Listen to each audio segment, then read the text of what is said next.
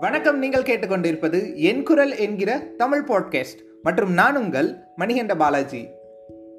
ஒரு பதினாலு நாளுக்கு முன்னாடி என்னோட ஆரோக்கியமான உணவு பட்டியலில் நாலு மணிக்கு சமைச்சு தரப்பட்ட ஒரு உணவு என்னன்னு பார்த்தீங்கன்னா ரெண்டு ஐட்டம் எங்கள் அம்மா வந்து சமைச்சு தந்தாங்க. ஒன்று என்னன்னு பார்த்தீங்கன்னா கருப்பு சுண்டலை வந்து வேக வச்சு அதை அதை சாப்பிட தந்தாங்க. ரெண்டாவது என்னன்னு பார்த்தீங்கன்னா மரவள்ளி கிழங்க வேக வச்சு அதை சாப்பிட தந்தாங்க. இது ரெண்டுமே வெந்த ஒரு உணவுப் பொருள்னு சொல்லலாம். இதில் ஒரு டிஃப்ரென்ஸ் எனக்கு என்ன நான் சாப்பிடும்போது உணர்ந்தேன் அப்படின்னு பார்த்தீங்கன்னா கருப்பு சுண்டலை வந்து நான் வாய்க்குள்ளே போட்டு மென்னுக்கிட்டே இருக்கணும். கிட்டத்தட்ட ஒரு ஒன்றரை ரெண்டு நிமிஷம் நல்லா அது மென்னதுக்கு அப்புறம் தான் முழுங்க முடிஞ்சுச்சு.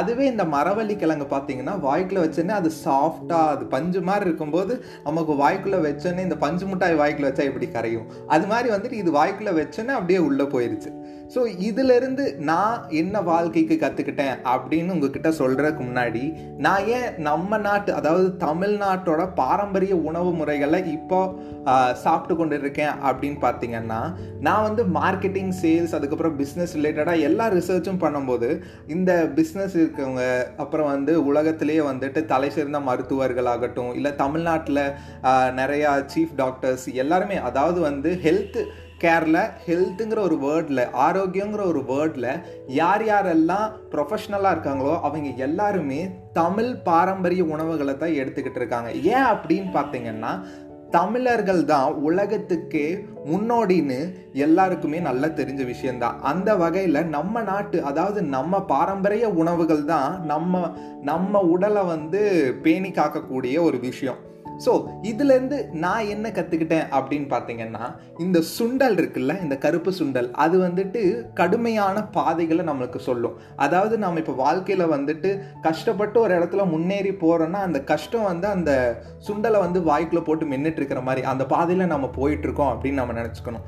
அந்த முழுங்கி அது நம்ம வயிற்றுக்குள்ளே போய் அந்த ஆரோக்கியத்தை தருதில்ல அந்த மாதிரி தான் வந்து நம்ம கஷ்டப்பட்டு வாழ்க்கையில் முன்னேறி யாரையும் ஏமாற்றாமல் நம்மளோட உழைப்பு மட்டுமே அந்த கருப்பு சுண்டல் மாதிரி போட்டு உழைப்பை போட்டு முன்னேறினோம்னா நம்ம வந்து வாழ்க்கையில் வெற்றி பெறலாம் அப்படின்னு. இன்னொன்று என்னன்னு பார்த்தீங்கன்னா இப்போ வந்து சமீப காலத்தில் எல்லாருமே குறுக்கு வழியை பயன்படுத்துறதுல வந்துட்டு முன்னாடியாக திகழ்கிறாங்க அதாவது வந்துட்டு குறுக்கோலியில் போனால் ஈஸியாக ஜெயிச்சிடலாம் குறுக்கோலியில் போனால் சீக்கிரமாக செட்டில் ஆயிடலாம் குறுக்கு வழியில் போனால் சீக்கிரமாக கல்யாணம் பண்ணி செட்டில் ஆயிடலாம் அப்படின்லாம் நிறைய பேர் யோசிச்சுட்டு இருக்காங்க இல்லையா? இவங்க எல்லாருமே வந்துட்டு அந்த மரவள்ளி கிழங்கு மாதிரி அதாவது சாஃப்டாக இருக்கும் உள்ளே டக்குன்னு போயிடும் ஆனால் வந்துட்டு சத்து அவ்வளோ சீக்கிரம் தருமா இல்லை அவ்வளோ அதிகமாக தருமா அப்படின்னு கேட்டால் என்னை பொறுத்தவரைக்கும் இல்லைன்னு தான் சொல்ல முடியும். ஏன் அப்படின்னு பார்த்தீங்கன்னா வாழ்க்கையில் எந்தெந்த விஷயம் சுலபமாக இருக்கோ அதெல்லாம் நம்ம வாழ்க்கையில் நிரந்தரமாக நிலைக்குமா அப்படின்னு கேட்டால் கிடையவே கிடையாது.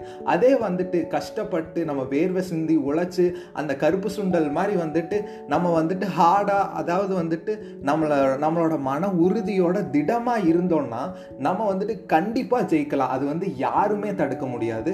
அதே சமயம் இதுலேருந்து இன்னொரு விஷயம் நம்ம என்ன கற்றுக்கணும் அப்படின்னு பார்த்தீங்கன்னா இந்த கருப்பு சுண்டல் ஆகட்டும் இல்லை மரவள்ளி கிழங்காகட்டும் இது ரெண்டுமே நமக்கு உணர்த்துற ஒரு பொருள் என்னன்னு பார்த்தீங்கன்னா கஷ்டப்பட்டு வர்றது என்றைக்குமே நிலைக்கும். அதாவது அந்த கருப்பு சுண்டலோட சத்து மாதிரி.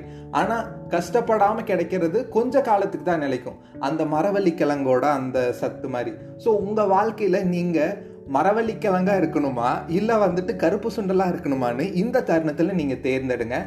அதே சமயம் இந்த எபிசோடு உங்களுக்கு பிடிச்சிருந்துச்சுனாலும் இந்த பாட்காஸ்ட் உங்களுக்கு ப- பயனுள்ள விஷயங்களை நீங்கள் கற்றுக்கிறத மாதிரி இருந்து நீங்கள் ஃபீல் பண்ணாலும் உங்கள் அப்பா அம்மா சித்தி சித்தப்பா உங்கள் சொந்தக்காரங்க உங்கள் ஃப்ரெண்ட்ஸ் எல்லாருக்குமே இந்த என் குரல் பாட்காஸ்ட் இருக்கிறத சொல்லுங்கள் ஏன்னா நம்ம வாழ்க்கையில் நம்ம உலகத்துக்கும் நம்ம மக்களுக்கும் நன்மை செஞ்சால் நமக்கு வந்துட்டு நன்மைகள் தான் நடக்கும். அப்படிங்கிற ஒரு சுயநலத்தோடு நான் சொல்ல வரல.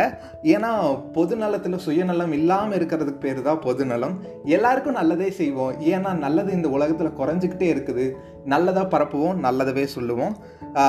இந்த எபிசோட் பற்றின கருத்துகள் இல்லை நீங்கள் கேட்க விரும்புகிற தலைப்புகளை அண்டர்ஸ்கோர் டாட் பாலாஜி அண்டர்ஸ்கோருங்கிற என்னோட இன்ஸ்டாகிராம் பக்கத்தில் நீங்கள் தெரிவிக்கலாம். அதே சமயம் என்னோட இன்ஸ்டாகிராம் பக்கத்தில் ஐஜிடிவி வீடியோஸ் அதுக்கப்புறம் ரீல்ஸ் கண்டென்ட் இது எல்லாமே பார்த்தீங்கன்னா பிஸ்னஸ் மார்க்கெட்டிங் அதுக்கப்புறம் வந்து நம்மளை எப்படியெல்லாம் ஏமாத்துறாங்க இல்லை நம்மளை எப்படியெல்லாம் ஏமாறுறோம் அப்படிங்கிறத பற்றியும் கண்டென்ட்ஸ் உங்களுக்காக இன்ஸ்டாகிராமில் அவைலபிளாக இருக்குது அங்கேயும் நீங்கள் என்னை ஃபாலோ பண்ணி அந்த வீடியோஸையும் நீங்கள் பார்க்கலாம். மீண்டும் வேறொரு எபிசோடில் உங்களை சந்திக்கும் வரை உங்களிடமிருந்து விடைபெறுவது உங்கள் மணிகண்ட பாலாஜி. நன்றி வணக்கம்.